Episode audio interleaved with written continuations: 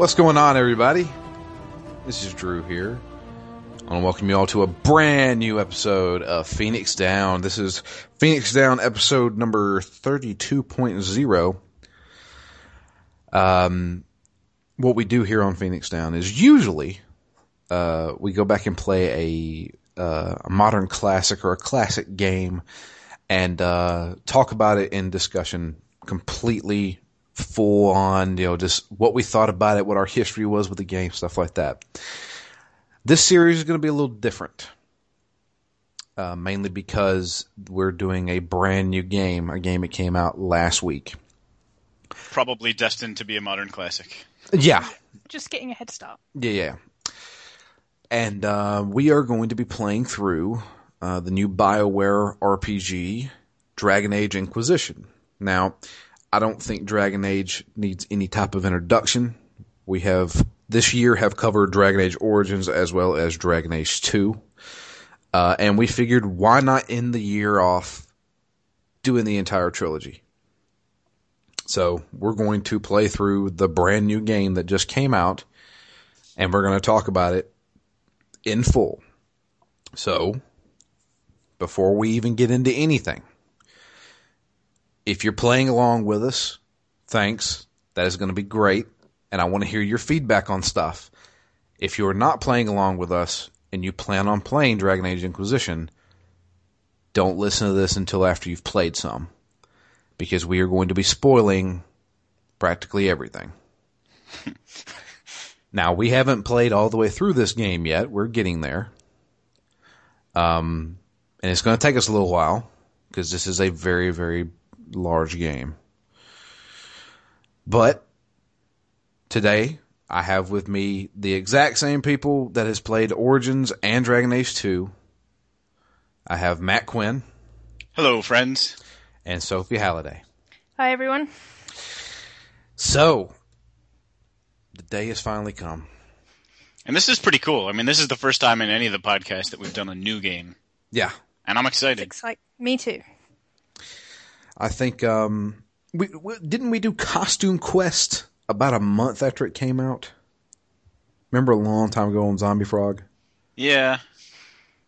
That was a fairly new game, but back then we weren't doing, you know, classic games and stuff like that. We are just playing a game. But uh yeah, so this is this especially for our podcast, this has been a year in the making almost. We have been I have been excited for this game since it was announced.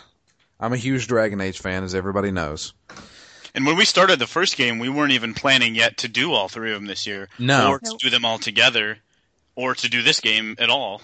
Exactly. Yeah, um, before this year, I'd never even played Dragon Age, so I've like had a real crash course in Dragon Age. But now I'm like ready for Inquisition, so I'm I'm glad for Phoenix Down introducing me to Dragon Age.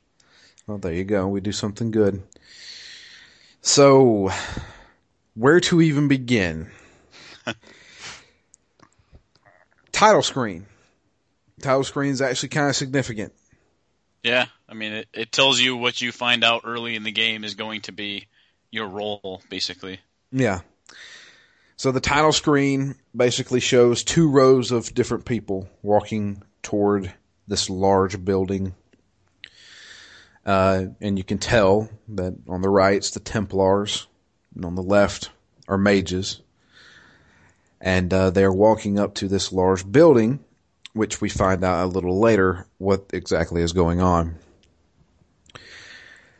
But um, when you hit the start button or the options button, whatever the hell you, you want to do, and you start a new game, that building that everybody's walking to explodes and kills everybody almost.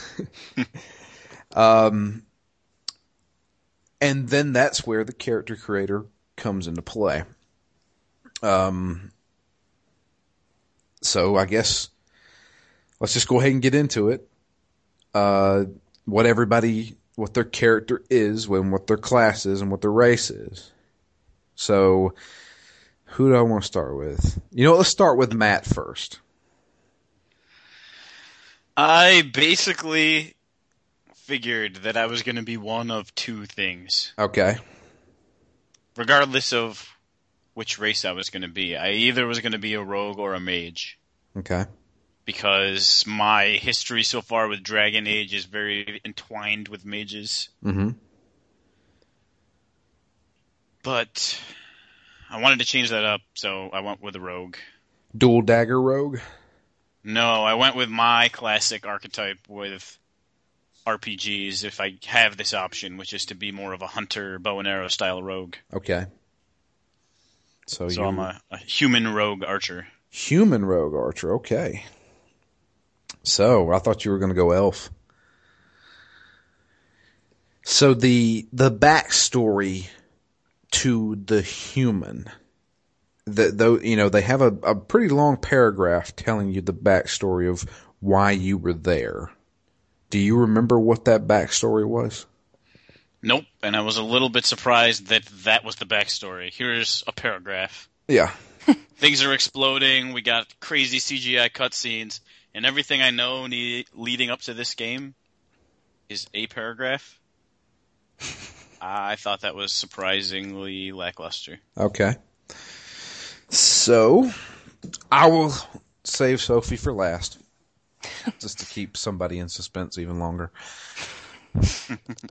I um, I went with a uh, the new the new addition to uh, Dragon Age Inquisition. Nice. Uh, I went with the Qunari. I went with I was a- tempted to do that for a few minutes. now. Did you go? Did you female or male, Matt? Male. Okay. Uh, Sophie, is that what you were going to ask?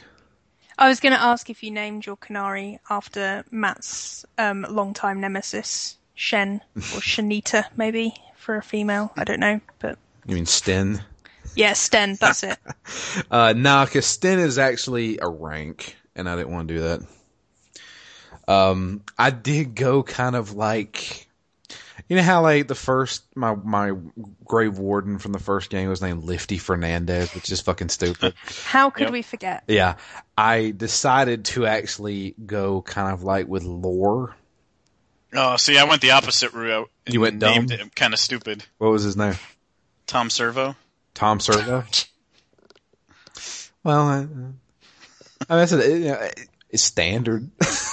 At least, at least it's not lifty. Yeah. well, it's Tom Servo from Mystery Science Theater. I know, yeah, I know who you're talking about. But um, I uh, I went with a male Qunari warrior uh, with a sword and shield. So you went male. Yes, I went male. This was like the hardest decision for me. Because, truth be told, I have played a lot of Dragon Age Inquisition. Um, and it wasn't just for the podcast. I had to review the game itself. So I have more experience with the game. I and full disclosure, I have not beaten the game. Um, so I, you know, I wanted to save some for the podcast. So I, um, I went with a, and that was the hardest decision for me was like, what the hell do I want to play? Cause whenever I played for review, I was a male elf, uh, dual dagger rogue. Okay. Um, and I played 30 hours of this game as that. And then it, it was kind of bad because I, I stared at the screen for a long time. I consciously deleted that save Whoa. Because I wanted to start over with the podcast. We appreciate your commitment. Yeah, I deleted it and uh, started over. I then made a dwarf warrior and then deleted that. And then I made another elf mage and then I deleted that. And then I said, what the fuck do I want to make? so I finally said, you know what, let's go crazy. So I made a male Qunari. Um, the backstory for the Qunari is, um, is part of a mercenary group who was sent to the conclave, which we'll, we'll get into a little bit later, but he was sent to the conclave to make sure everything went peaceful. But, like I said, we'll get into that a little bit later. Sophie, tell me, what is your character? Reveal to everyone. Everyone. Well, as you guys know, I played Dragon Age Origins as a male human warrior. Mhm. And I played Dragon Age 2 as a male human warrior. and I don't really like change. I like to feel comfortable so I can just go out there and enjoy the game. And I thought, I'll sit down and, you know, I was like, will it be really boring if I go male human warrior again? But I kind of want to. And then in the end, I went crazy. And I am a male elf rogue.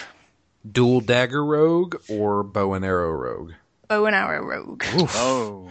Got two ranged rogues up in here. hmm No mages. That's okay. I, from what I understand, the story changes somewhat significantly if you're a mage. I would imagine. Yeah. Uh, and your character's name? I didn't mention mine, but Uh, Mojo, always. always Mojo. I will say that part of the reason that I went with the dumb name and didn't go with a mage was because I was not able to upload anything into the keep. No. Boo. And so this does not feel like my ultimate playthrough to me right now. Ooh, wait a minute, man. You. I wish you would have told me that. um, I mean, man, that's that's rough. I don't even know what the default world state is. I don't know either, but I'm living it. That sucks. Yeah, it does. Uh, Yep. it would just because you kept getting errors or something. Yeah, I wouldn't load anything into it, and I didn't have time to go through because I, I, I was on the website and it says you can pick as much or as little as you want to edit. Yeah. And I'm like, well, if I'm going to do this, I'm going to edit every single thing. But since it didn't upload any of my information from the other two games, I, I just didn't have time to go through and pick pick every little detail out of the world. So I'm playing in the default world state. Okay, I have no idea what that is, so you're gonna have to let us know. Um, I I am using my save. Uh, Me, yeah, me too.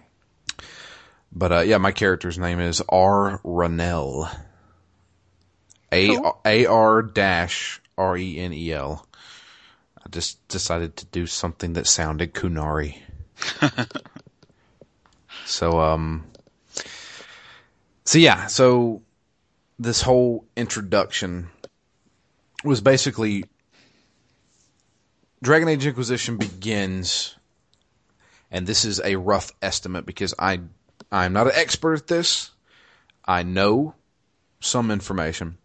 I want to say this takes place around two years after Varric is being interrogated by Cassandra. And I think that took place about two years after the events of Dragon Age 2. So we're looking at maybe four or five years after the big mage rebellion at the at Dragon Age 2 in Kirkwall. So good, before we even start the game, how like what do you think would be the state of the world four to five years after that? Um, I mean, it's it's not really enough time to have dealt with it sufficiently, probably. no, I think uh, what had happened, uh, you know, this is just my guess, is that word got out that hey, the circle in Kirkwall is pretty much gone, and mages just kind of just do whatever the hell they want now. And Tons and tons of apostates. And so uh, the apostates or, or the, the circle mages that were in other circles around Thedas decided, hey, well, fuck, let's just rebel too. And then everybody started rebelling.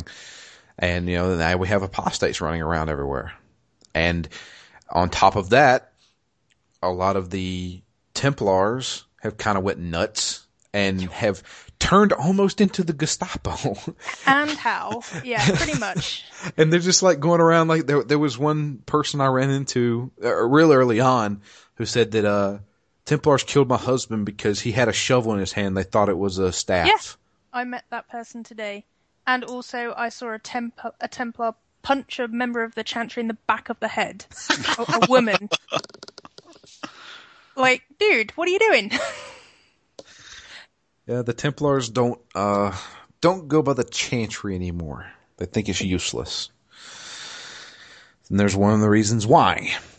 Is because after this big rebellion, um, depending on how you look at it, some people look at it like, oh, the mages are free now, you know.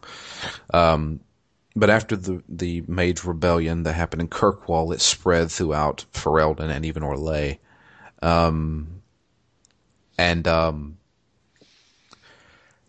they decided the the Chantry decided um, to hold a meeting, uh, a gathering, kind of, almost like a Landsmeet, almost uh, at the Conclave, which is where uh, the divine Justinia resides. She's basically the Pope of the, the, the Chantry, and they want to have peace talks. You know, let's let's stop killing each other, please, and and and terrorizing the countryside. And so there was a lot of people that came to that meeting. Uh, a lot of um, Chantry members, um, a lot of uh, well-known people in Thedas were there to.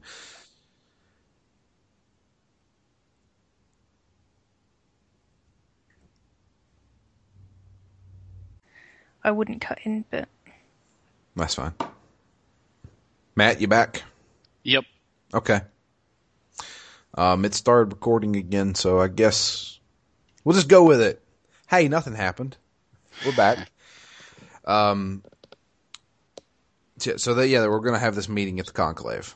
Uh, a lot of people were there, and of course, at the very beginning of the game, when you hit the start button, the conclave fucking explodes, kills everybody there, all except one person, and that would be you your character. Uh, the character emerged from the fade and was just there. Nobody really knows how he got there or she got there, whoever, whatever you're playing. We're all he's. So, um, and the, the first thing, you know, everybody sees an explosion, they all run to it. You're the only one there. Well, they take you into prison and they hold you there. um, and that's the the beginning of the game. Uh, th- which I should mention that your character, who is still kind of stuck in between the fade and the real world, uh, is running from a bunch of spiders, and it sees this light figure up on a uh, on a hill on a cliff, and uh, you reach out to it, and then you come out of the fade, and um, nobody really knows what that is. Some people claim that it was Andraste herself. So, um, they put you in chains, take you down to this holding cell, and you're being interrogated uh, by Cassandra. Seems kind of familiar. Yeah, she likes to do that. She likes to do that. Um, how is everybody? Because I'm I'm curious. I mean, you may not have an idea yet. How is everybody wanting to carry their character? My character is very nervous, Okay. and basically, I'm making the decisions for him based on him just wanting to be done with whatever this issue is as quickly as possible. Okay. Like he doesn't know what's happening to him, and does not like the fact that there's green light shooting out of his hand. Right. So he is going to save the world, I guess, but he's going to do that as much to save himself. So your character is somewhat selfish, you'd say. Um, Are you playing the character that way? yeah, I've I- I made some decisions based on that.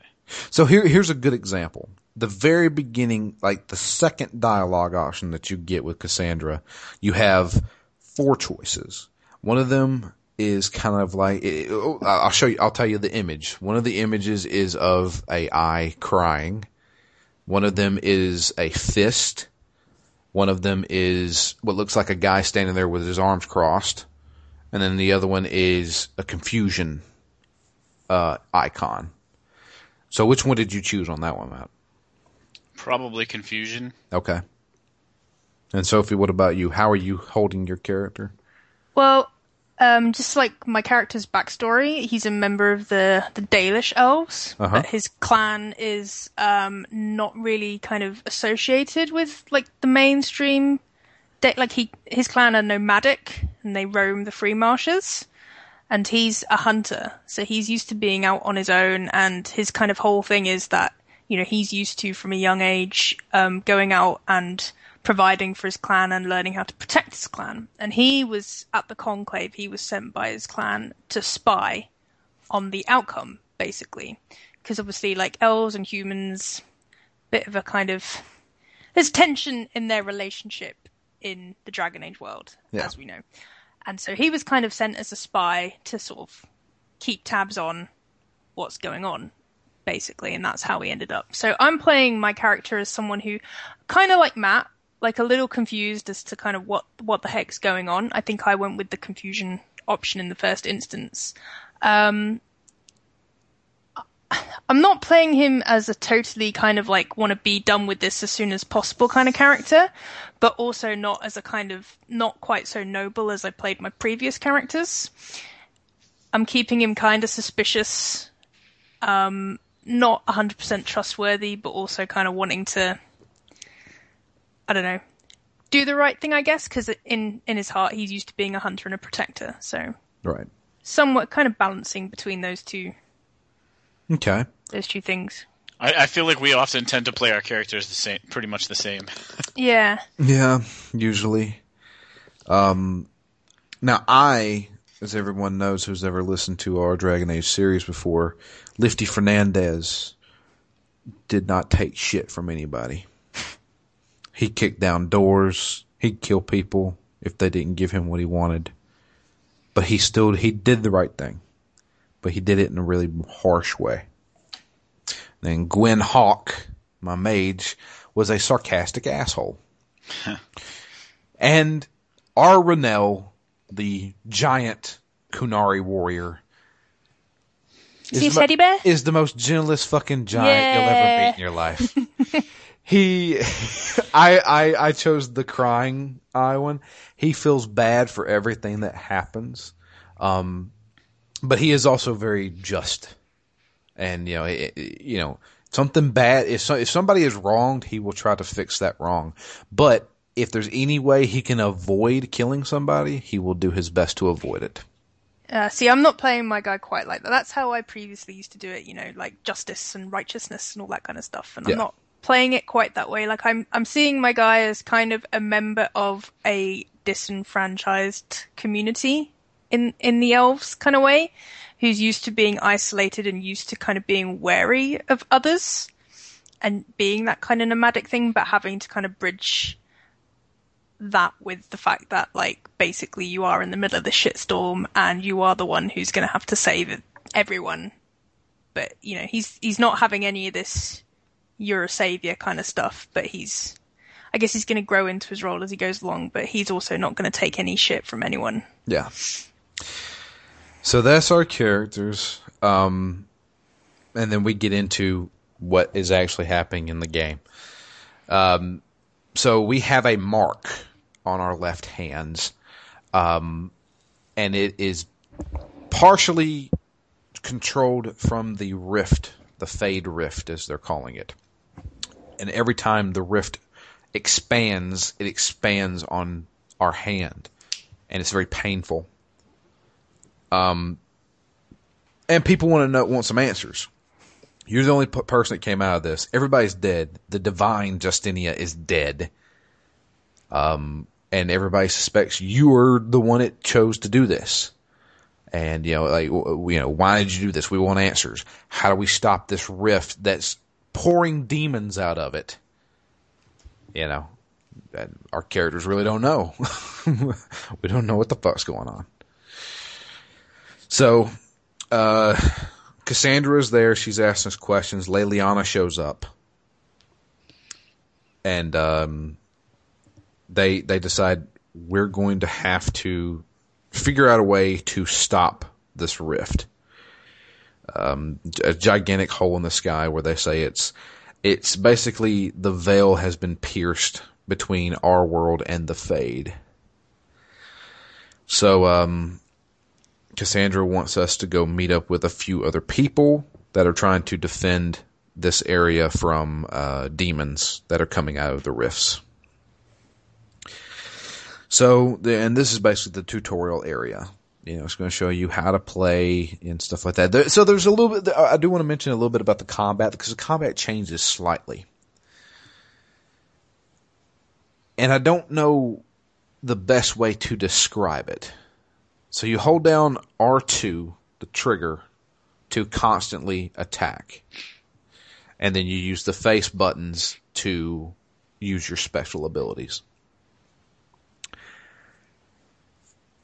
And to begin with, for me, when I first started playing, I was like, man, this is really jarring.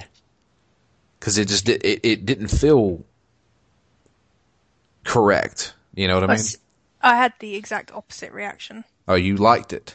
Yeah, to me it felt like it flowed for me much more naturally than previous Dragon Age games. But maybe that's because I played a lot of different games after, you know, before playing Dragon Age, like Skyrim, for example, being, I think, kind of a useful comparison here before I played Dragon Age. So when I went to play Dragon Age Origins, it felt kind of clunky and cumbersome to me. So I really like these new controls. Okay.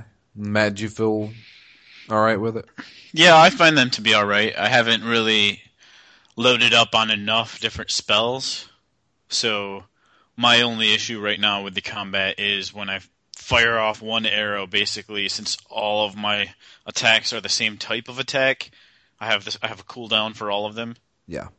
Um, but overall, the, the, the pace of it and the quickness of it, I'm I'm not minding. The only thing I do seem to do quite a lot is in my head whenever I play any kind of PlayStation game, which is what I'm playing it on. Um, I'll press circle is like my default cancel or exit or whatever, and I keep running around firing off like a fire arrow into the middle Yeah. of the sky because I keep I've done that a pressing fair bit circle. too. Yeah, I've got it. I've got it mapped to the Warriors, uh, the Scorpion get over here thing. Yeah. It's, it's really cool. Um, so there's this, there's a skill I have to explain this for people. Um, there's a skill for the warrior, uh, the the sword and shield warrior, or it didn't even have to be that. Any warrior, um, where they throw out a chain, stab a guy with it, and then pull them to him, and then you can start attacking them. That uh, is pretty much right out of the Mortal Kombat playbook. Yeah. I like it. That is exactly it. And then there's a upgrade to it. So in the skill trees, you can always upgrade some of your abilities. There's an upgrade to it to where when you grab them and pull them to you, you kick them in the face and stun them for three seconds. Brutal. And, and they're just laying on the ground. You're just sitting there chopping them to death. It's awesome. I use that everywhere I go.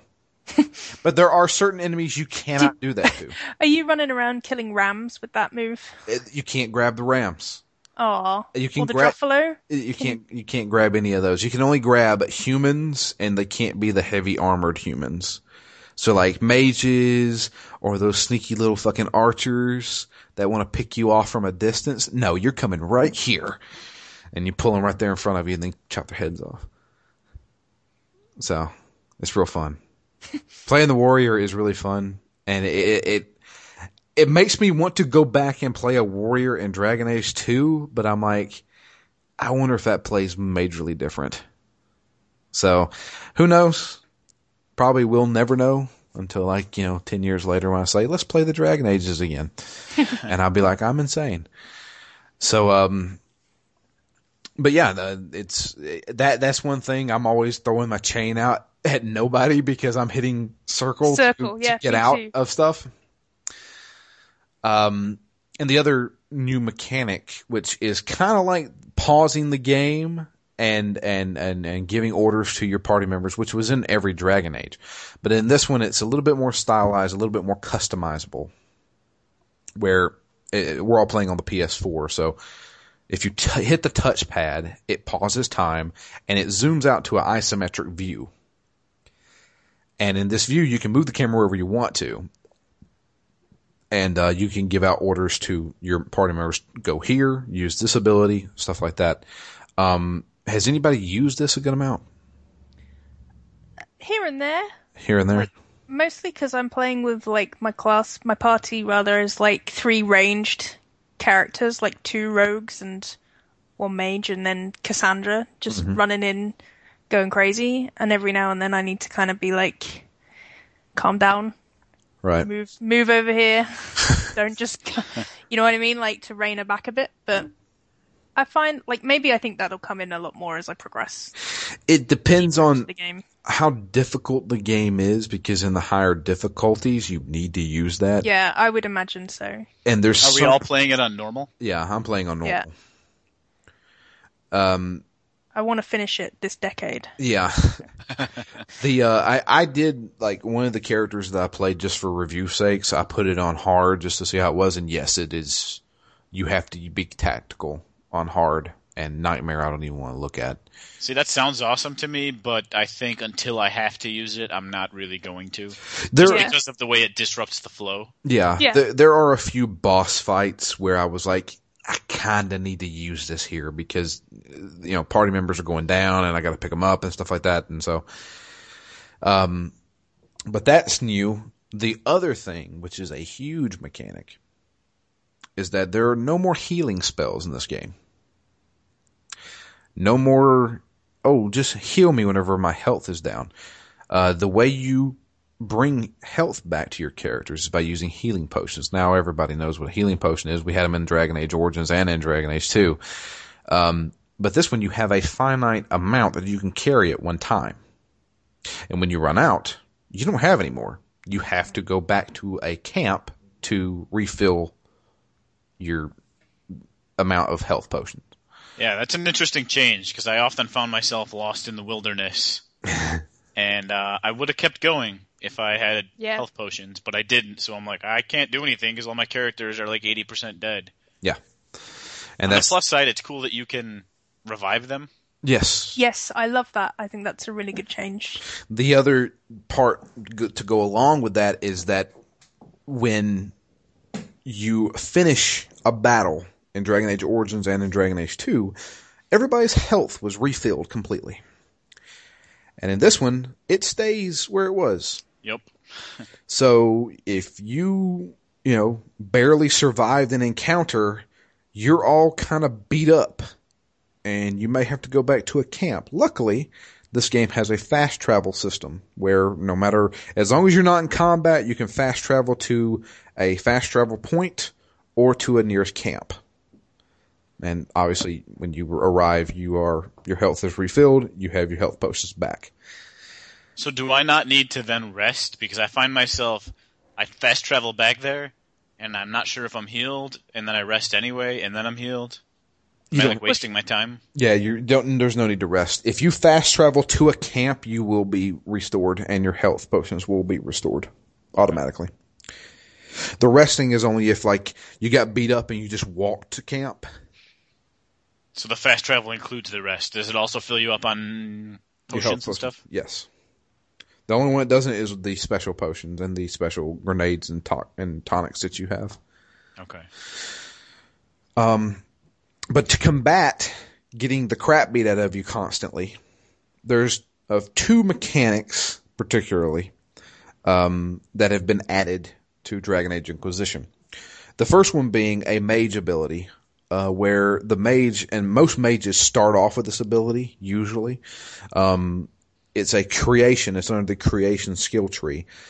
Uh, it is uh, the uh, barrier, magic barrier ability, which is basically for a short period of time, a mage will cast the spell on the party, and that spell will bring up a shield that goes over the health bar. I mean, th- th- this is all contextual. You know, it, it, you're not going to see a shield on your character, but it- it brings up on the health bar itself. You'll see a blue line go across it, and that blue line slowly drains. During while this blue line is over your health bar, no matter what kind of damage you're taking, you're not going to have health taken off. Now, granted, mm-hmm. it only lasts for probably 10 to 15 seconds, and then it has a cooldown. But that's a good way to negate a lot of damage to your party members, is by having a mage cast that on the party. The other mechanic, and it's only for warriors, is that the warriors can create what they call guard and there's a certain amount of abilities that the warriors can learn that will produce guard. So there's a taunt ability that my character has. And basically what he does is he just yells out and yells really loud and it hits surrounding enemies. It taunts them to have them come to him and attack him only. Mm-hmm. But it also, depending on how many enemies you taunted, it creates guard. Guard is basically like the shield, except you have to have the guard taken away before it starts chipping away at your health. Like a bulletproof vest. Exactly. So, um, and the warriors have that. The rogues don't have anything special like that, but the rogues do have special abilities to basically just go invisible. And, you know, enemies will basically just like, well, fuck it, I can't find him. And they'll just run off to hit somebody else. Um, I will I, I much prefer my, my abilities to dodge out of the way and dive out of the way than I do that one. Okay. Because I generally, like, I don't generally play the warrior which I probably should with this mentality. But I generally like to keep the enemies or the big enemy focused on me so that everyone else can hack away at them. Mm-hmm. Because I don't trust my enemies ever to stay alive on their own. you can totally do that, especially with a, a rogue. I mean, uh, the thing is, is that playing as an archer, that's it's not really ideal. If you're playing a dual dagger rogue, I know uh, there's a few people I know on Twitter who are totally wanting to create like the glass cannon kind of deal where if you get hit, it's going to hurt really bad, but you do a shit ton of damage to people. And as long as you're not getting hit, you're good. So it's, it's one of those things of eh, finding abilities that do tons of damage while using abilities that keep you from getting damaged. So like, you know, doing the backflip or yeah. you know, it, I really like my backflip where I let out a little launch of arrows. Yeah, the leaping shot. Yeah, I, I really like that because that's exactly the way I want to play this character, which is come at me, come at me, and then I'm going to dive out of the way while also damaging you. That that so that totally no one works. else no one else is getting hurt by this enemy, and I'm not getting hurt by this enemy, but I can still inflict my own damage. Yeah, keep them guessing. Keep them running at me. Yeah. And they turn around. I got a lot of abilities that do damage over you know long distances. Yeah. So so far, I'm, I'm liking where I'm at. I'm just not sure exactly how I'm going to be able to evolve the character and how much there's going to be along those lines for me to keep the attention of the enemies, but also try and have abilities that will let me damage them when they do get in close. Now, so do you think? I was, you, I was going to say, Matt. Do you think you're going to switch to dual dagger at any point? No, I, I usually enjoy the, the ranged attacks, so I'm I'm excited uh, because and also I was a dual dagger rogue in the last Dragon Age game. Yeah, no, I'm really liking the change of pace playing as ranged as well. Yeah, and and I generally play ranged whether it's mage or archer hunter type character. So my my big change of pace was Dragon Age 2 playing a, a up and close attack oriented, physical oriented striker. So yeah. I'm back to my my more comfortable play style, and I just want to see how much this game will have to sort of accommodate the way I want to play it, which is even more than the mage. Like when I was the mage, I never wanted anybody coming at me at all. Yeah. You know, I wanted my tanks to be up there doing what tanks do, and then I would just support them. But this time I'm playing a little differently. I'm playing ranged, but I do want them coming after me. Yeah. That's cool. I uh I want everybody to come after me too. Give him a hug. Yeah, there there's a really cool ability that actually you start off with. It's called uh, the Revenge Strike. I think it's either Vengeance Strike or Revenge Strike. And if you get hit by somebody, you have an icon that pops up on like next to your your your abilities and stuff. You know, basically whenever you, it also pops up if you're, if you're chilled or something like that. Uh, it, it's basically what you're being buffed or debuffed by. And uh, when that icon is there, uh, you can use the Revenge Strike, and it's basically like a huge cleave eh, that covers probably 180 degrees. And anybody gets hit by that is automatically knocked down. Uh, if you have that, that counter on there. If not, it's just a really powerful attack that can hit multiple people. But if you have the counter, it will knock them down and it does like twice the amount of damage. It's crazy. So I taunt a bunch of guys, have my guard up so they're not doing any damage to me, have like three guys surrounding me. One of them hits me, and I say, "Oh, guess what? Just kill them all." so it's um, it's it, yeah. I'm really liking the warrior. It's fun. So, back to the actual story. we uh we get you know we're traveling with Cassandra trying to make it to these other people that are fighting off demons. Uh, a bridge collapses and that's where we start getting introduced to the combat itself. Um I'm not going to go through every single dialogue option because I've played this a million. I've played this sequence at least 10 times with different characters, different classes. And I'm just like, I just want to experience it all to see how it's different. But, um, so, uh, you know, Cassandra's like, you know, she's like, put your weapon down. And you have the option of like, all right, fine, or I need this fucking weapon and shit like that. And, uh, it, it all depends, you know, what you choose, obviously. People will approve, people will disapprove, people will slightly approve, people will greatly approve, you know, all that's still there. The only difference is you can't, there's no more counter. It, there's no more meter that says this person really likes you or this person really hates you. That's not there anymore. You just gotta have to figure it out. And I like that. I like that Yeah, too. no, me too. Yeah. Leave it ambiguous. So that way I, maybe she likes Well, me. Because it's sometimes kind of like I've had a few instances where, because for example, I was like, I need this fucking weapon, and you know, she slightly disapproved Cassandra, but like I feel like my character's had some dialogue with Cassandra, but even though she slightly disapproves, I feel like she begrudgingly respects my stance. So it's not like she flat out hates me, right? She, j- it's I, I prefer it being ambiguous. Maybe she does just flat out hate me, and I'm just misreading the whole thing. But Yeah. Well, that comes feel- back to uh, the way that I wish that the previous games, and I'm not sure if this game will do any of it, but if they disapprove of something and then you're right, you should be able to convince Call them. them out. yeah, call them out. Like, no, you don't get to Matt, dislike you me for sound so decision. bitter. You sound so bitter. I hope one of your party members is like, I'm sick of your shit. Me and you were fighting right now. I was Wouldn't very, the first time. I was very, he's like, you know what? Fuck you. so yeah, so eventually we run into the other people fighting off the demons and there is a rift there. Um, and we have to help them fight off. So we fight off the, the demons, uh, and the mage that's standing there grabs your hand and puts it up to the rift and you close the rift. It disappears completely, seals it up, no more demons coming out. And you're like, how did you do that? And they're like, well, you did it. And I'm like, well, I don't know how I did it. You know, it's just, it's all this confusing stuff. So here is where we get to meet our other starting party members. Uh, the first one being Solus. I, I keep saying Solus, but it's not Solus, it's Solas.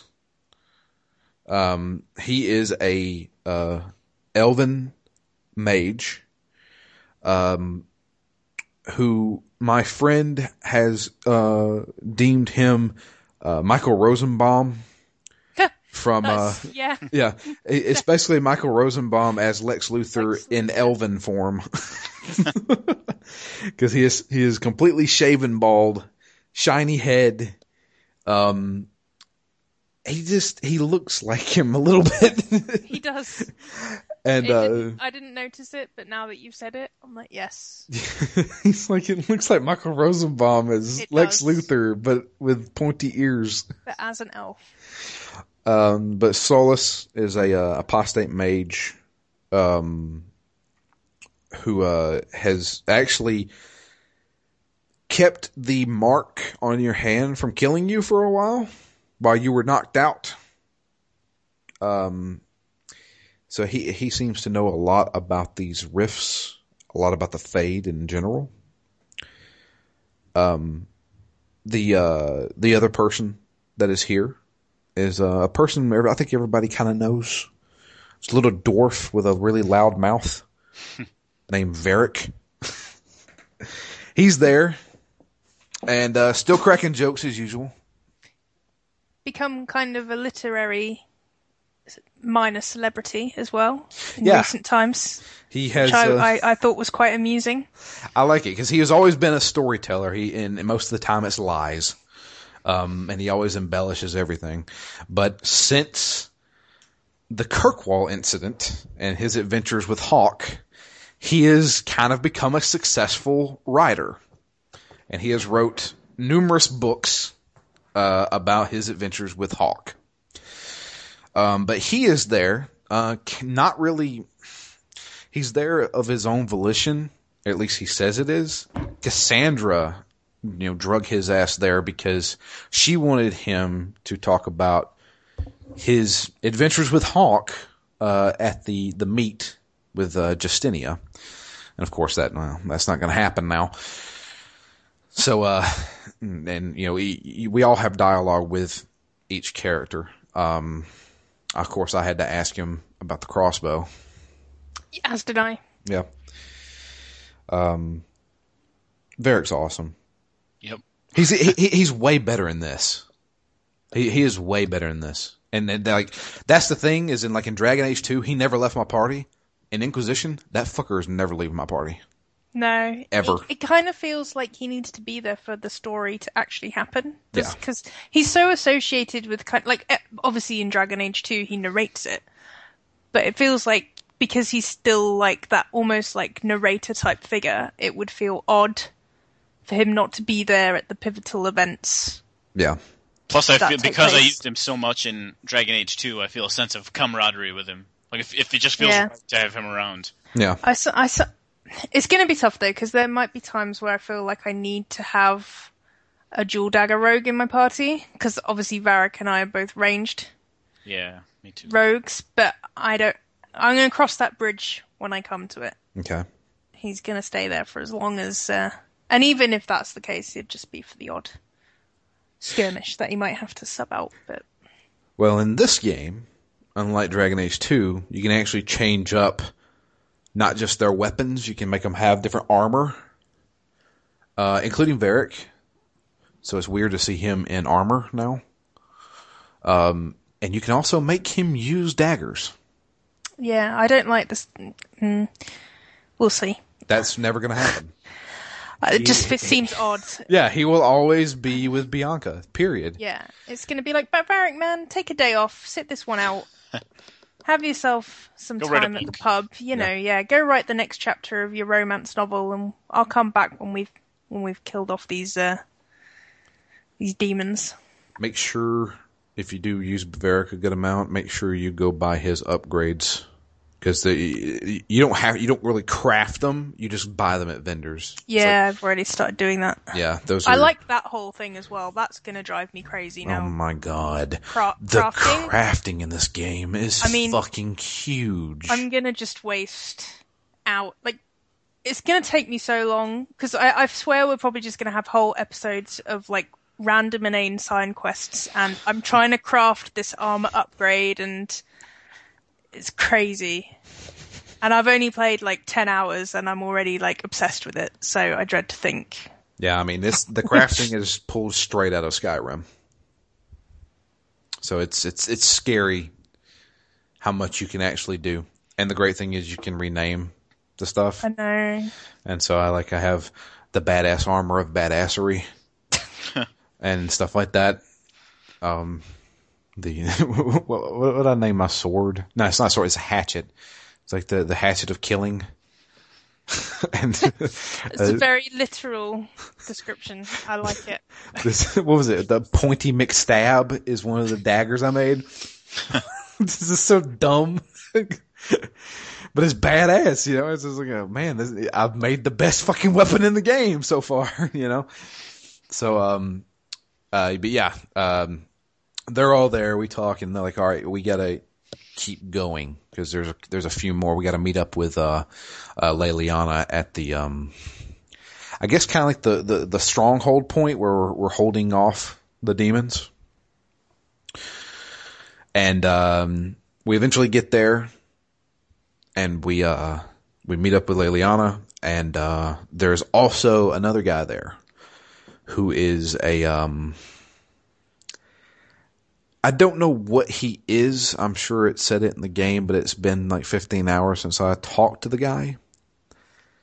He's the the douchebag uh, priest. Oh God, yeah. He's annoying. I don't know what he. I d- well, I think doesn't is it Cullen? Doesn't he just describe him as some like hanger honor? Literally, I don't really think he does anything. Well, him and Cassandra get into it right here too. They were like, you, s- you know, he's he's like, you're supposed to be working with a chantry.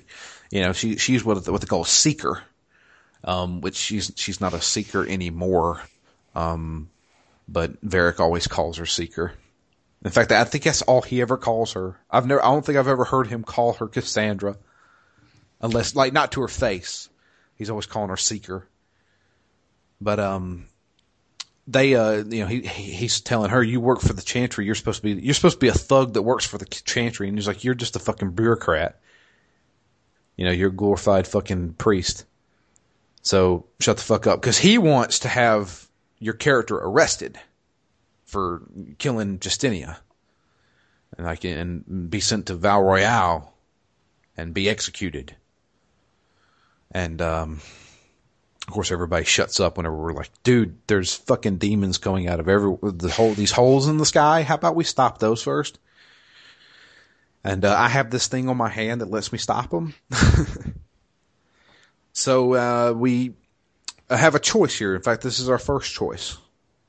Uh, we get to choose to either go straight through with the soldiers or go to the mountain path and, uh, possibly sneak up on, uh, some of the enemies uh, and- because there was also some uh, scouts that went through the mountain path. We haven't heard from them yet, and they're like, "Well, that may be really dangerous because we haven't heard back from those guys. So there may be a crap ton of enemies up there." So, what did everybody choose? Matt, what did you choose on this one?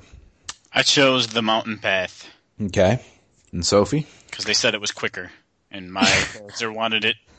You know, let's get there and get it done. This over with. Efficient. yeah. Um, I also chose the mountain path, but not because it was efficient, more because I was trying to role play and my character's a hunter and he's used to, you know, that sort of crap in that kind of thing. Yeah, so, you know, he's a more solitary guy, so I was like, mountains it is.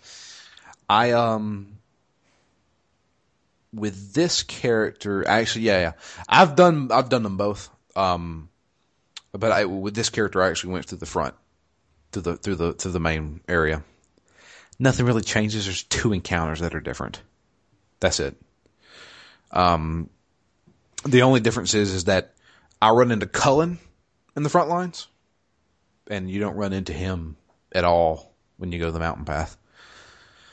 So, um, and yeah, it, it's it's a quick little, like, a, so you can stop the rifts, and I'm like, I I hope so. It's like, all right, see ya, good luck. So basically, what we're doing is is where we're trying to get to the shrine of the sacred ashes. Now, all of us know what the sacred ashes sacred ashes were. We saw them in Dragon Age Origins. Um, if everybody remembers correctly, when we found the sacred ashes, people kind of went nuts, kind of just the, they pilgrimage to it, you know, because they all wanted to see it. You know, it's kind of like going to Mecca, and um, so they built a shrine there in the past ten years, uh, and uh, that is basically where the uh, the Ferelden Chantry has kind of just set up shop there. That is that is kind of the headquarters. So um, when we get there, the entire place is ex- you know obviously there was a giant explosion. It's pretty much not there anymore. It's a big crater. But there is a very large rift there, and um, uh, when we when we make it there, there's a couple of things I do want to mention uh, that that pop up a little later. Uh, not only um, is there a giant rift there, but there's also red lyrium laying around, and we're talking lots of red lyrium. And of course, you know Varric's there, and he's like, "Why is this shit here?" he's like, "It's fucking evil. Don't touch it." and shit like that. he literally says, "Don't touch it." Yeah, yeah. Well, he, he said uh, he, he says because I've played it so many times. It's like, uh, Seeker, you seeing this? She says, yeah. He's like, it's red lyrium. And It's like, I, I understand that, Varric. He's well, what is it doing here? it's evil. Don't touch it. he? I love those two when they have little random dialogues when you're running They along. they have some great dialogue a little bit later on, and it's It it, doesn't seem like there's quite as much in this game so far. really I haven't. I, I feel like I've gone more time without any background chatter. huh. I've no, I've only started noticing it more the last couple of hours when I've kind of just been, you know, when it opens up a little bit and you can, when you get out of the prologue and you really start doing a lot of side quests and stuff, I've started noticing it more. Yeah. There's there's some pretty good dialogue between them when you go to uh, the swamp area. I know you guys haven't got there yet, um, but you unlock it really early on if you go to it. Uh, there's there's a great dialogue um, with them in between them if you get it. Sometimes it won't even happen. So, um, but yeah, uh, so we get there. Uh, uh, Solus is uh, saying, he said, okay, the rift is closed, but it wasn't closed properly. So we need to reopen it and then close it correctly. And they're like, okay, if we do that, will that attract demons on the other side? Yes. okay, everybody back up. so, um, we have to open it. When we open it, a gigantic demon comes out of it. Uh, and, uh, they've done a little bit of a design change because I remember we ran into despair demons and uh, rage demons and it, basically all the, the, the sins, you know, the seven deadly sins, uh, envy demon and uh, lust demon and all that stuff. They're here, but they all look different from what they used to. Um, and the one that came out, was it a rage demon that came out of the rift? Rage or pride? Pride demon. That was it. It was a pride demon. Giant fucking thing. Uh, and that's basically our first boss battle. So it, it should be said that um, rifts can be closed, uh, eh, like they're just randomly throughout the world. You just got to find them. Um, and uh, when you go up to them, their demons start coming out of them. And uh, the at the top of the screen, you can see a health bar for the rift itself, and it goes down depending on the enemies that you kill. Uh, there is a little tactic that you can use where you can disrupt the rift. You'll hold up your hand and let it charge for a few seconds, and then an explosion will come out of the rift and it will stun all the enemies that are out there and giving you an opportunity to attack them. But it doesn't close the rift. The only way to close the rift is by killing all the enemies that come out. They usually come out in two waves. Um, but the really cool thing is, is if you have a maze that has the dispel ability, which is in the creation skill tree, um, you'll notice these like these green fissures in the ground, and like this this like looks like green light coming up out of the ground. You can use dispel on those, and an enemy won't uh, spawn there. So it's kind of useful, just in case you guys wanted to do that. Pro tip. Yep. Um. So yeah, we open it up. Giant demon comes out. We have to disrupt the rift uh, a few times to get its armor off, and then we can attack it. Um, we kill it. We seal that rift, and um, yay, we pass out. uh, we wake up a couple days later. Um, and everybody's looking at us weird when we leave the cabin. Yeah, it's all this like, oh, Tim, him, it's him. Yeah, Yeah, a little different than last time we woke up. yeah. Because when we because when we were going to meet with Varric and Solace, everybody was looking at us like, "Fucking kill that asshole." now they're looking at us like, "He closed the rift, man. What is this guy?" And it's like, they said he's blessed with Andraste's power. He's like, he's the herald of Andraste, which is you know, I, I have described this to my friend who asked me about Dragon Age Inquisition. I said, "You're essentially Jesus." I mean, it, kind Take of. it or leave it. Yeah, I mean, yeah, yeah. Some people believe he's the herald of Andraste. Some people don't. You know, it's it, for a lack of a better example. Yeah. So there's there's a bunch of people standing around. A lot of them are calling you the Herald of Andraste. You you you are back in Haven which is the it, it was the town that was right outside of where the the ashes the were. Um, which if you remember from Dragon Age Origins, that was where all the crazy people lived. That was, in fact, that Haven was where you and Sten had your showdown. Yep. so, um, so uh, after that, uh, everybody's looking at you like, "Oh man, you you might be our savior." Um, you go into the main hall, and you meet with um, Cassandra along with Leliana, and uh, the uh, douchebag priest is there too. Really wish I could remember his name, but I'm not too worried about it. Um, and they're like, you know, he's he's like, "Uh, chain him. He needs to be sent for execution. And Cassandra's like, would you shut the fuck up? My God. Yeah, no one takes this guy seriously. yeah, no, yeah, No yeah. one moves. Nobody, yeah, nobody is. It's like not disregard that. It's like you're walking a fine line, seeker. And I was like, geez, God, I have it memorized. I have the beginning of this fucking game memorized because I've played it so many times. Um, so uh, you know, he he leaves all pissed off. Sandra's pissed off, but at the same time, he's like, uh, "So what do you what do you guys plan on doing?" She pulled out this big ass book and says, "This is what we're going to do." from now on, we're bringing the Inquisition back. And of course, we're, what the fuck's the Inquisition? Apparently, the Inquisition was basically what the Templars were before they were Templars. You know, they were basically, I wouldn't say Crusaders because I think Crusaders is has kind of a negative connotation, especially nowadays. Um, but they were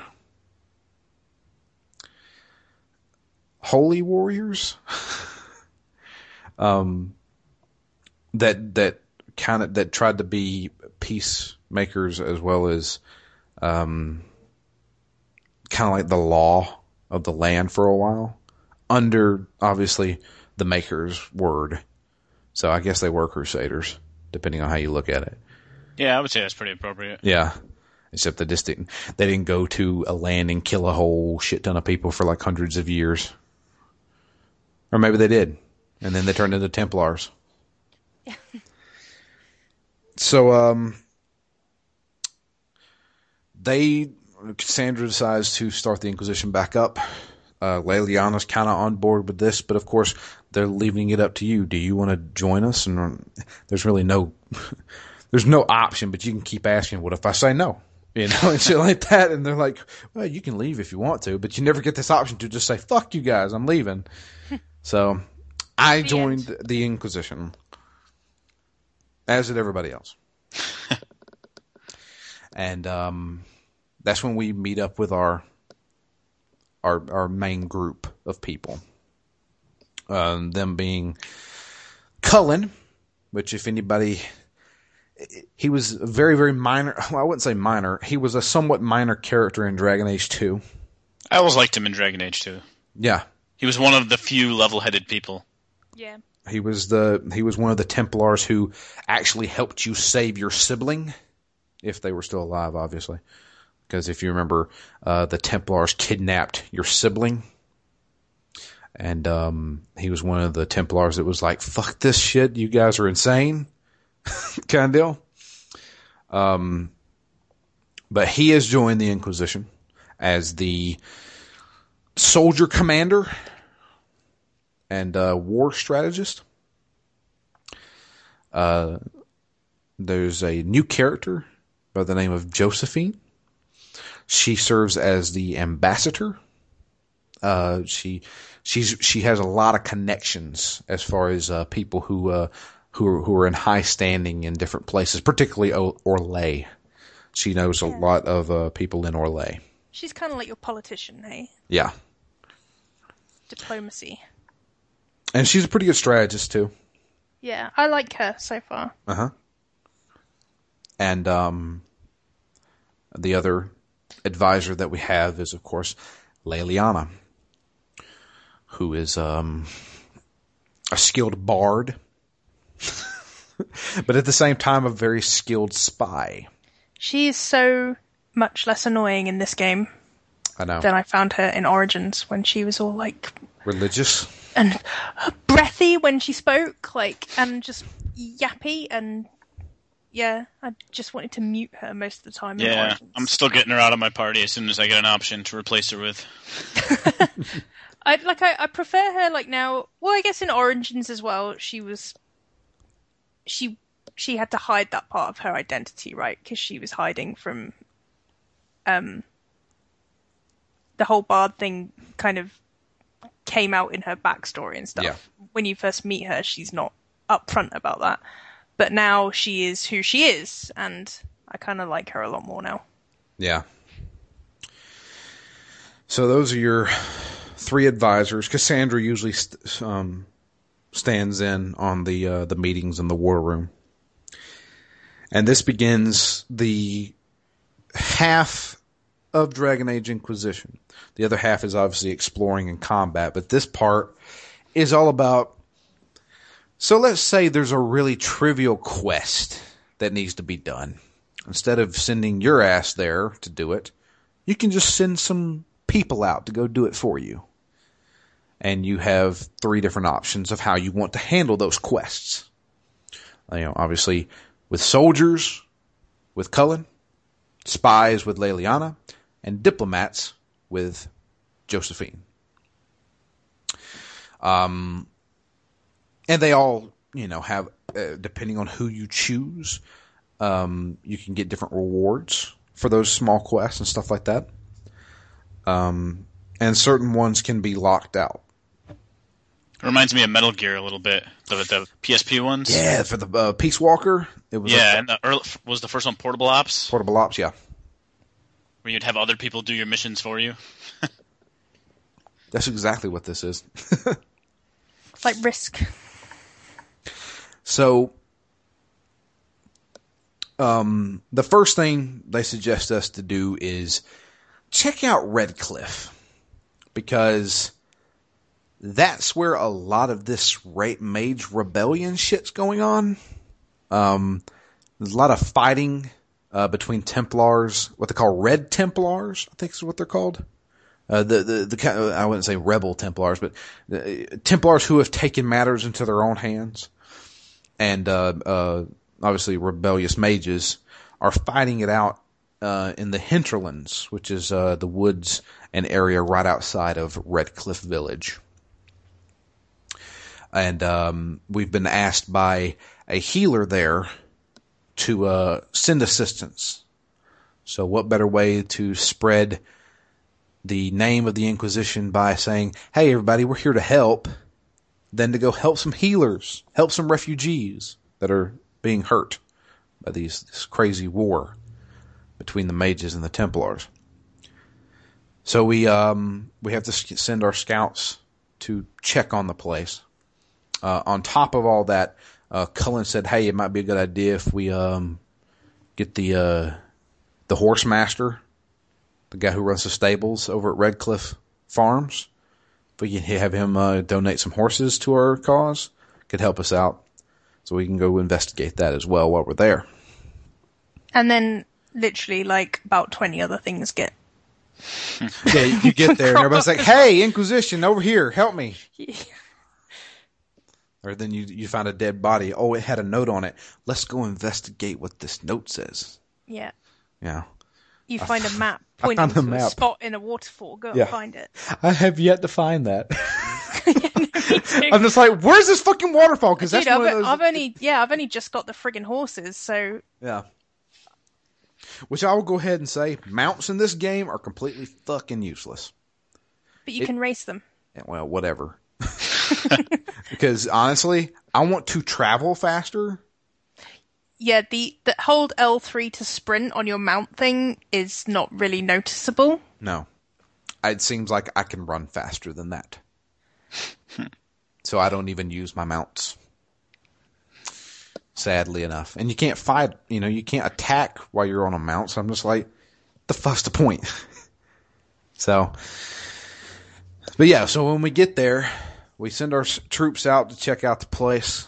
We get there and we get our uh, report from our head scout, Um, I can't remember what her name is. She's a uh, a cute little dwarven girl, who in fact I wish I could romance because that's the best option for me in this entire game. I was like, she's just so cute. I almost want to take her home with me, but I I can't. So, um, so she you know she gives us our report. This is what's going on. There's a lot of people fighting. Uh, the refugees have went to the crossroads. Uh, that's where the healer is. You might want to go check that out. Uh, be careful because it's crazy out there. And um, then we explore the hinterlands. Yeah, that's where I am. Yeah, I, I'm kind of always there, even though I've went to other places and advanced the story. I always go back to the hinterlands because there's always something to do in the hinterlands. um, and that's kind of the intro to Dragon Age Inquisition. I just wanted to give, you know, a little bit of description of what our characters are, what we plan to play our characters like, and um, what exactly is going on in this world. Because five years have passed since the end of Dragon Age Two, and a lot of things have went down. So it's um, what do you guys? So so what, what's what's your impressions of the opening, the beginning of this game? What we've played so far? I think it sets it up really nice. Like I'm enjoying the freedom to kind of basically run this whole Inquisition in relatively in an order and at a pace that I like, if that makes sense. Mm-hmm. Like, um, obviously, like a lot of people had a problem with Dragon Age 2 for the fact that it felt very contained and restricted, and you know, there were about three different environments that represented the entire game.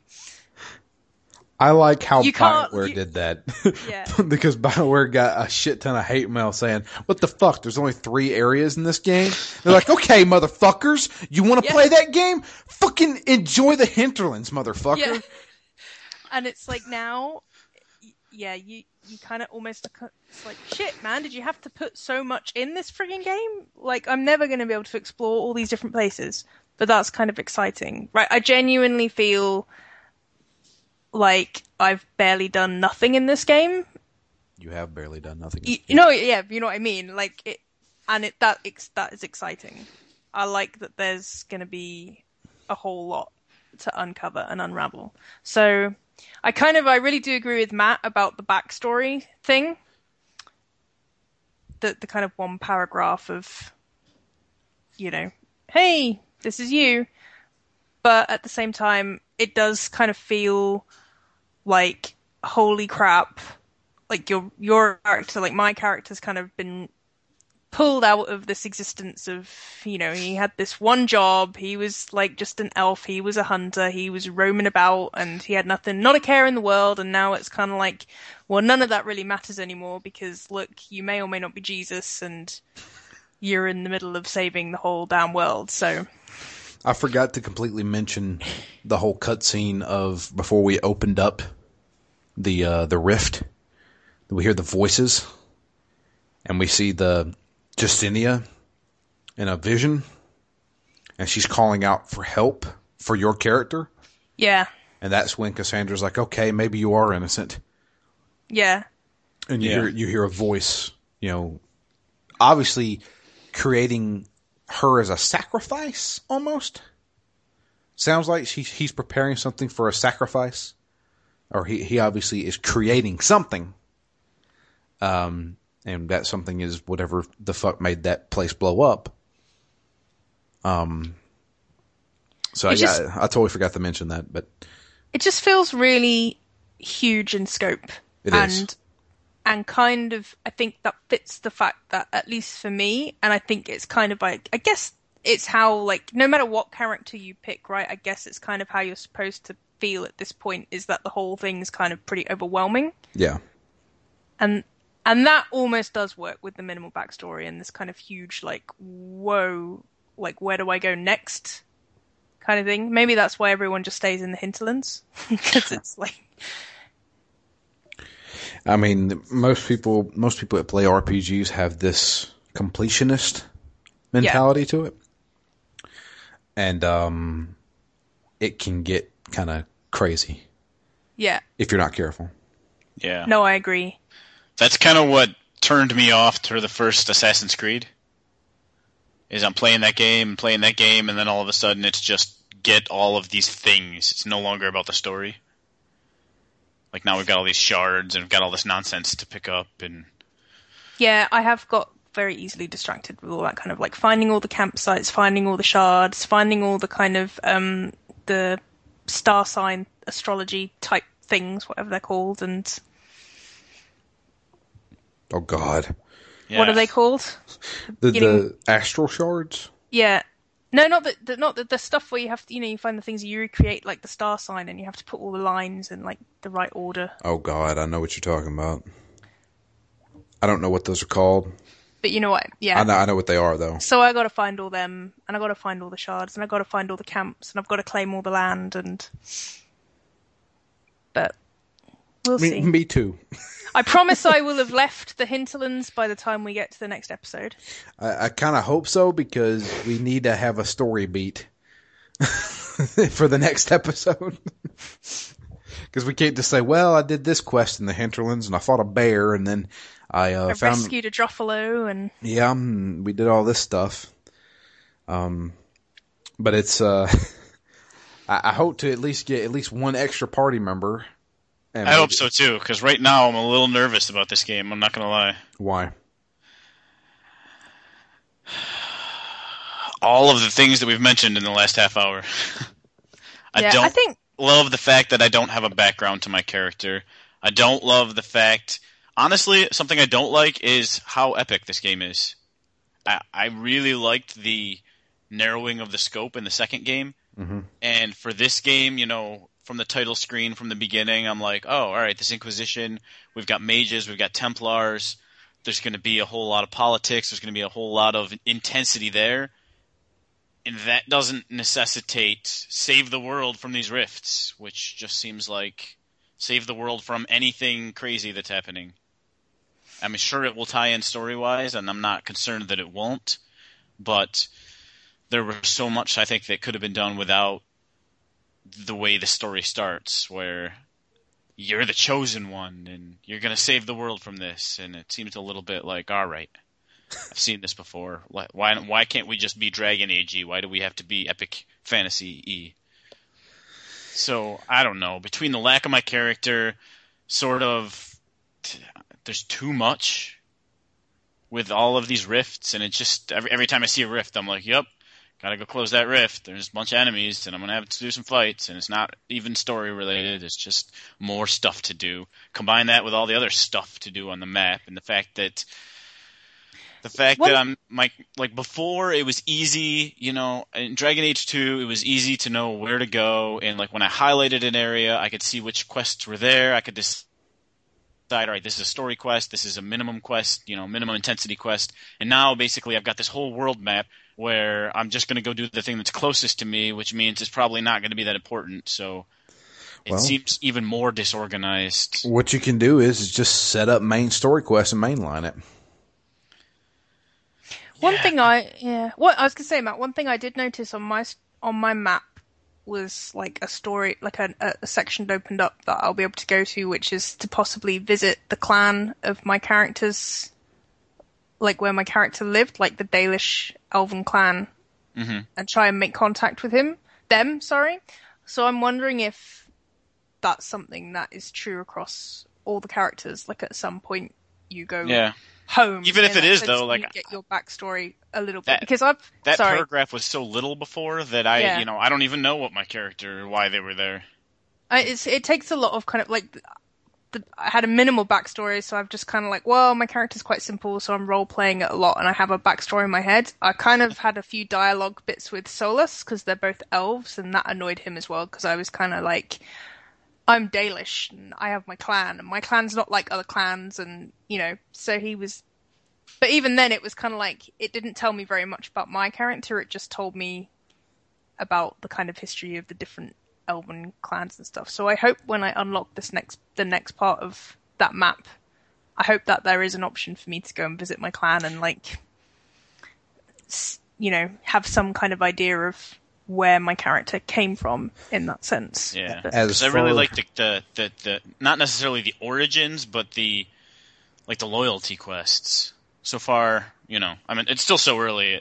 Most of these fears may be unjustified, but Well, I will say this: if you want to learn more about your character, um, make sure to talk to your party members while you're in Haven.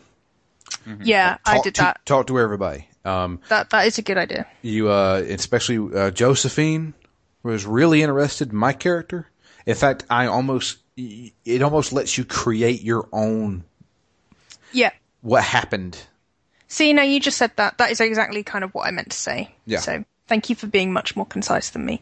Joseph, yeah, Josephine asked me, "Is like, so what did you do before uh, all this happened?" And then you have dialogue co- options. I was like, uh, Oh, okay. I was I was with a mercenary group, or I don't want to talk about it, and you know, this stuff like that.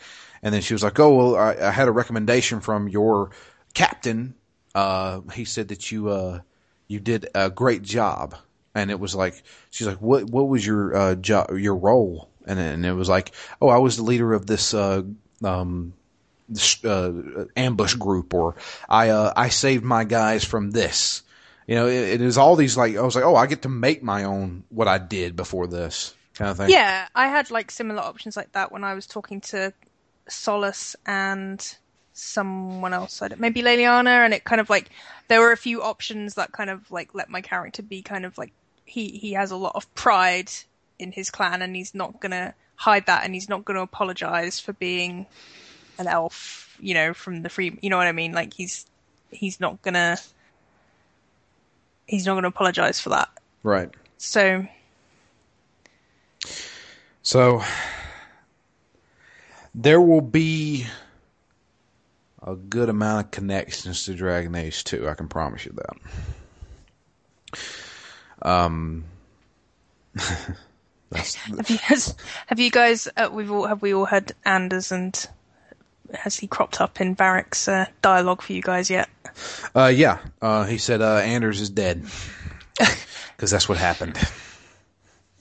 Well, in mine, because he's not dead, um, one of my party members, who I won't get into it, but it's it's not one of the starting party members you get, asked him if um if Anders is still on um or Anders is probably off Varric's Christmas card list or whatever, and sh- does he you know shouldn't send him a, pe- a present? And Varric's response was something like, "Well, if you consider like a pile of shit as a present, then I guess I'm still sending him presents or whatever." And it was. or something equivalent to that. But Yeah, um, I, uh, as far as Varric goes, he was like, uh, he named off everybody who was still alive. Um, uh, there was another one, uh, that I actually want to talk to you guys about because it, it was actually pretty, uh, cool because I got to respond to it. The requisition officer, when you first meet her, she talks about how she, uh, she served under Tyrion Loghain. yes, And, uh, she said, uh, he was a hero. And then I, I, I straight up said, no, he was a fucking traitor. traitor. Yeah. She's like, I don't know what you're talking about. Me too. And I was He like, saved everybody. He yeah. I was like, I wasn't there, but Lifty Fernandez was there, and he knows. Lifty. he yeah. knows what happened. Apparently, Lifty Fernandez was a bit tardy in lighting the old uh, The signal. the Yeah, signal. yeah. I was like, yeah. The, the? Grey Wardens were the two Grey Wardens they sent to the light the signal took forever lighting the signal. I'm like, bullshit. I know how. uh uh Hey, hey, don't talk about your king that way, bitch. so yeah. But anyway. Uh so yeah, it, it- like I said, we're early on. Just That's one. I was gonna say sorry. That is one thing I'm curious, Matt. In your world state, if you've just got the um the straight up world state, whether Anders is alive or dead, Yeah, I don't know. That'll be interesting. yeah, talk to uh, Varric in Haven and he'll uh he'll give you a little bit of a rundown of what happened with everybody. Hmm. Yeah, I want to know who's alive and dead in your world, Matt. That'll be cool. So yeah, that's the intro uh, to Dragon Age Inquisition. Um, I asked on Twitter to uh, respond with uh, what your character is. I had a few. Uh, Mookie's Groove says he's a Qunari mage. I haven't finished the first map yet. um, Jamie asked me to guess. Obviously, it's a Qunari. Looks like it's got uh, two different blades on its back, so I'm guessing a dual dagger rogue. Female Qunari. Not bad looking. and then White Hippo says uh, uh, a human male two handed warrior. So there you go. A couple Qunaris up in here. This seems like a lot of people want to play Qunari. Yeah, I'd be intrigued to play Qunari on a subsequent playthrough. Yeah, everybody looks at you like it's weird. Which my my the the Qunari that that you play as is one that doesn't follow the Qun. Are you just like really tall compared to everyone else? Oh my god, I'm fucking a ta- I'm a tower compared to You everybody. like- everybody looks up at me when they talk, and it's actually really cool that they do that. Because I was thinking they're just going to stare at my chest the entire time, but no, no, they actually look up at you. And then when I play as a dwarf, they look down at you. so dumb to even think about that. So uh, we do have an email as well. We have two emails. Um. Oh shit! I can't even bring it back up.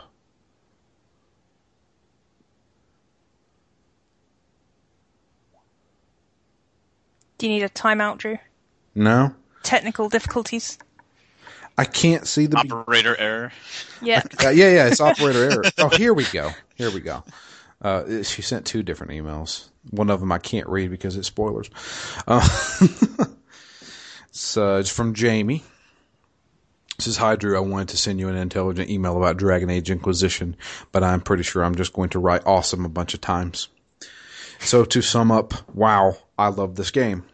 When my friend Sophie, I know that person, told me to try out Skyrim, I changed my view of games and my social life. Huh. I think everybody did. Yeah, we all did. This takes the next step. I don't know that a game can get any better than this. I am only a quarter way through. If anything, the best word to describe the game is overwhelming. I said that. See? Great minds. It is truly shocking how much they have put into it. There are some times when I just have to turn it off because there's so much to do. Don't take that for complaining, though. If I did have to complain about anything, it would be that my Lady Qunari Inquisitor gets snubbed by the boys. Very few romance options for me, those racist humans.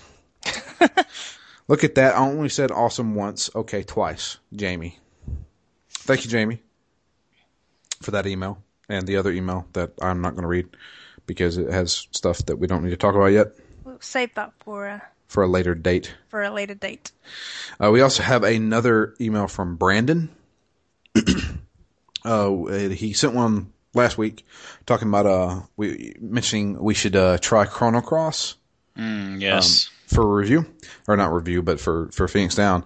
Uh, and then we were like, I don't know. Yeah, we we mentioned uh, Chrono. No, cr- cr- no, we mentioned Chrono Cross. He mentioned Chrono Trigger that we should play. Um, but then we were like, we don't know what happens in Chrono Cross. Well, here's a synopsis. Chrono Cross, it's a different continent of the world of Trigger. And there are some throwbacks to the original. Without spoilers, a few characters make an appearance from Trigger. Uh, one of the characters is directly connected with Zeal from Trigger. Uh, it's a different twist of the same story, so to speak. You don't have to play Trigger to enjoy the game, but you will not be able to appreciate the throwbacks without knowing Trigger. The rumors alone surrounding a couple of characters tie into the original story as well. So yes, it's possible to enjoy Chrono Cross without Trigger, just makes the game a little prettier. 99 nights in order to get the best story out of it play every character it will be a little hard to talk about it if you just beat one character's story each character is tied to each other in a pretty good way, namely, wow, Dweevenvat and Mai Ufe. So, Ufe. we, so we would at least have to all play different characters in that game to see to see some of the the variety. Yeah. Everything else about the combat is pretty good, but not much to talk about except you who you meet within the battles. If you guys have any uh, questions regarding tie-ins into Cross, you should uh, should you guys get there, email me or Facebook me. I will be happy to answer any and all questions. I know too much about that series. Thank you, Brandon. And uh, we will definitely keep that in mind. I really would like to do Chrono Cross one day Yeah, me too. because I own it. I bought it on a sale for like 99 cents. And I'm like, yeah, totally. I've never played it. I've played Chrono Trigger twice, technically three times. So, I think I have both the disc version and the PSN version of Chrono Cross, oh, really? and I have never ever touched it. Man. So, yeah, we can do those. Um, but yeah, if you'd like to send an email to me, you can send it as uh, drew at ztgd.com. Uh, we'll read out on the air. Uh, you can suggest games to us. Um, of course, pretty much the rest of the year will be devoted to Dragon Age Inquisition because I'm going to tell you it's going to take us that long to get through it. Um, and at the same time, definitely tell us your thoughts on Dragon Age Inquisition. I want to know what your character's doing. What uh, I mean, as long as you follow along with us, kind of deal. Uh, you know, I don't want. I'm not going to read out spoilers of the final battle. Yeah, I don't want to like hear that. Yeah, yeah, I don't either. so, um, but yeah, definitely, um, let us know your thoughts on the game so far. Um, but yeah, you can send, like I said, drew at ztgd.com for the email address. You can also follow us all on Twitter. I'm at DML Fury. Matt is at REMGS. And Sophia is at SM Holiday. Uh, you can also follow the podcast itself. It is at ZTGD Phoenix Down. I post every single episode up there. And uh, that's where you can usually find all the episodes um, whenever they go live on Fridays. Uh, you can also leave us an iTunes review, which is what I'm checking right now, which is why I'm stalling as much as I possibly can to see if we have any. Um, but if you would leave us an iTunes review, I'd greatly appreciate it if you would. We do not have any new ones. Um, but we will read those out on the show as well. But that is it for us. I greatly appreciate everybody listening. This is just the beginning.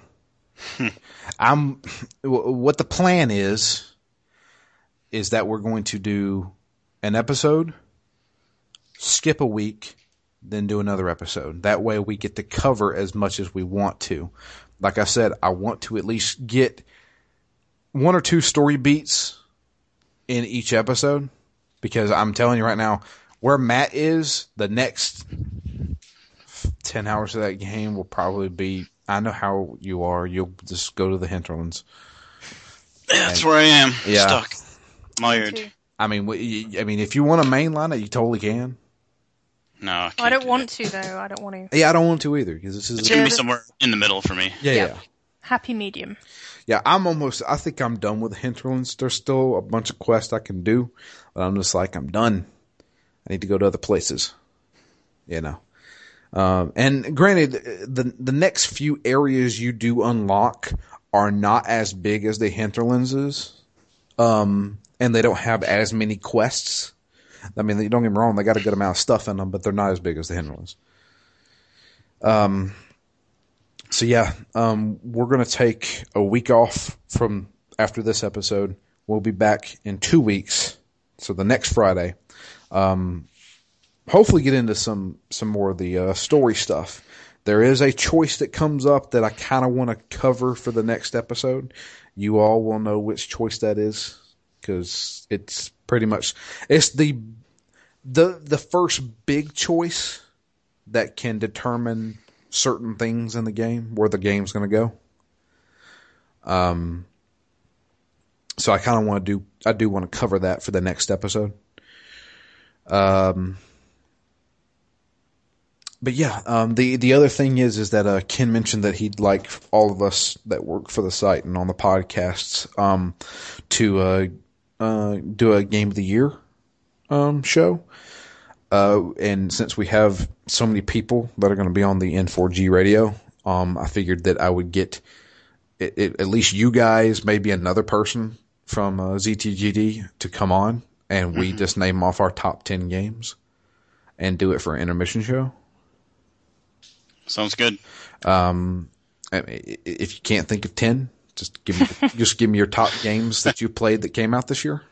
Drive Club. It's the winner. oh God, I feel so bad that I gave that at 8.0. it's what could have been, man. It was could have been. Well, that that was the thing, was that um, was that it was just it it, it, it worked before launch, and then when it launched, it was broken. But anyway, that's for another time. We'll uh we'll, we'll get into that uh, at a later date. Probably it's going to be at the end of December, but we're gonna go. Until next time, in two weeks. I am Drew, And I'm Matt. And I'm Sophie. and we are out of here. We'll catch you guys in two weeks with the continuation of Dragon Age Inquisition.